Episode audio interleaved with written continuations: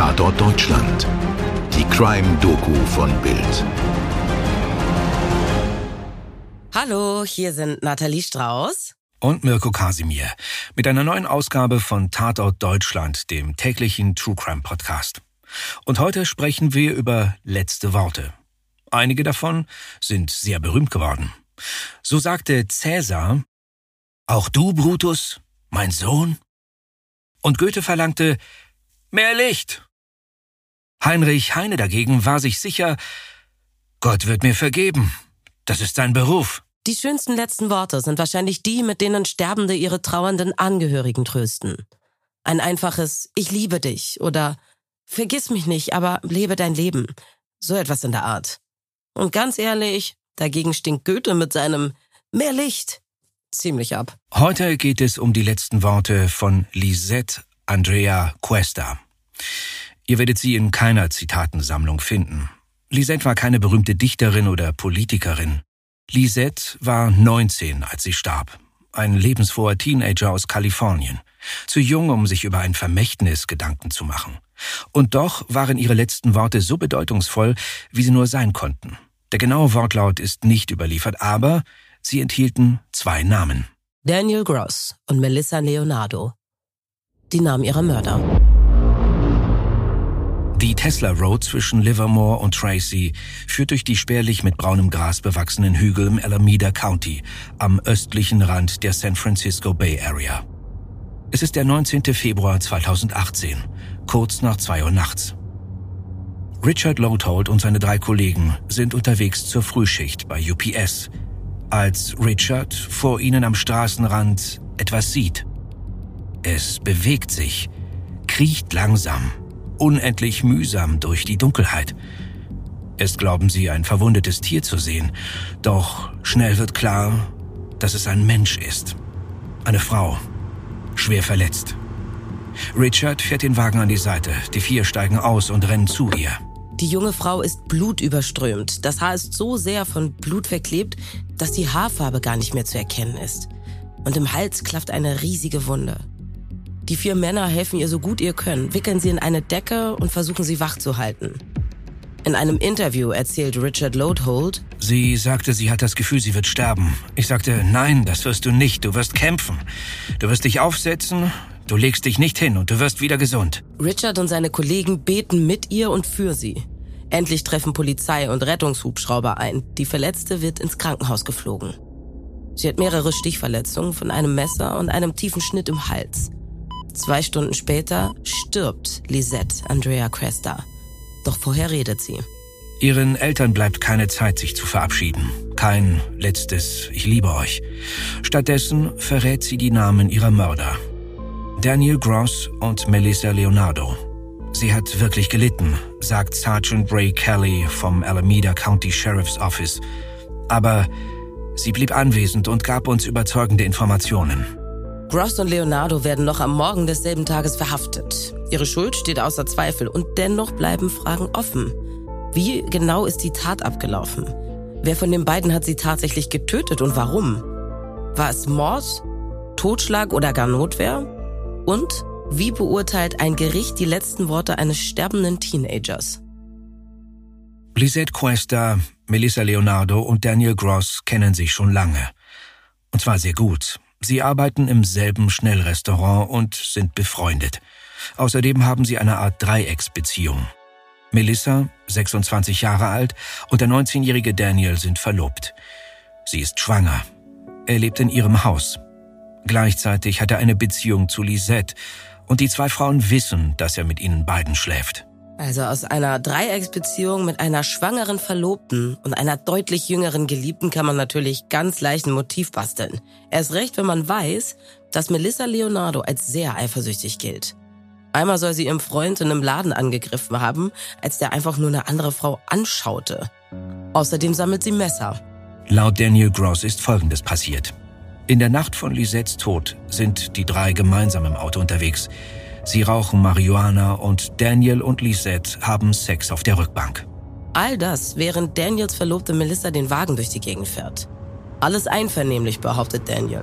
Auch, dass er sie vor dem Sex mit einem gelben Seil fesselt. Irgendwann halten sie an. Die beiden Teenager steigen aus. Kurz darauf greift Lisette urplötzlich Daniel an.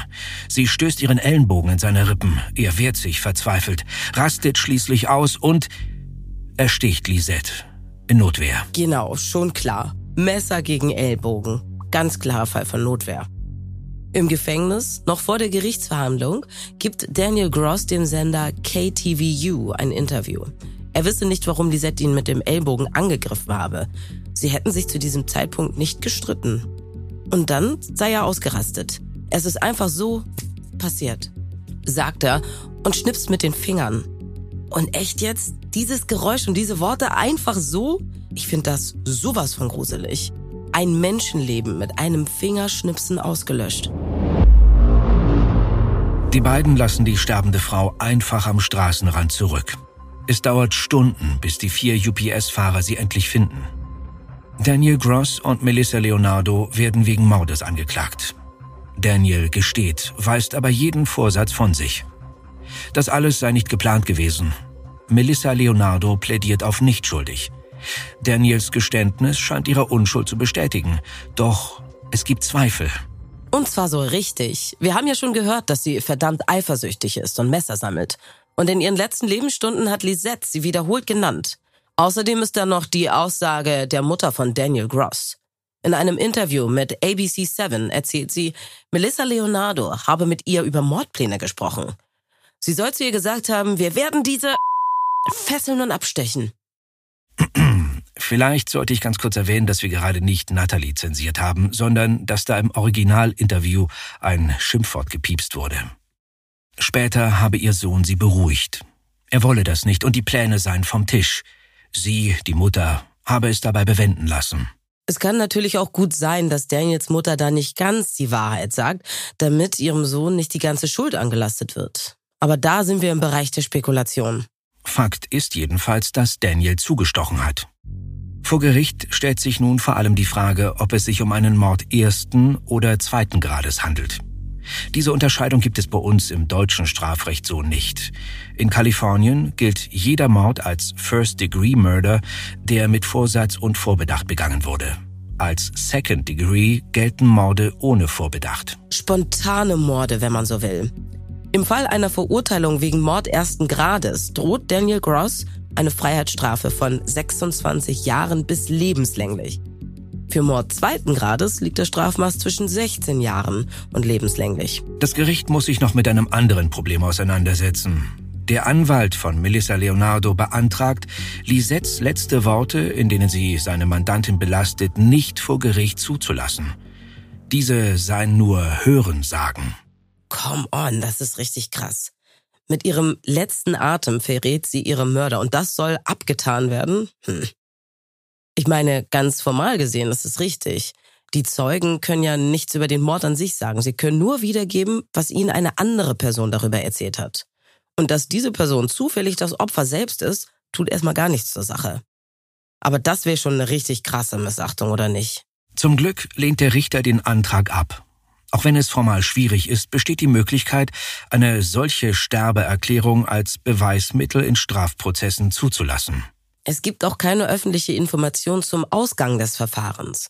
Man kann über Suchmaschinen ein Strafmaß von 26 Jahren für Daniel und 25 für Melissa finden. Aber offizielle Angaben sind das erstmal nicht.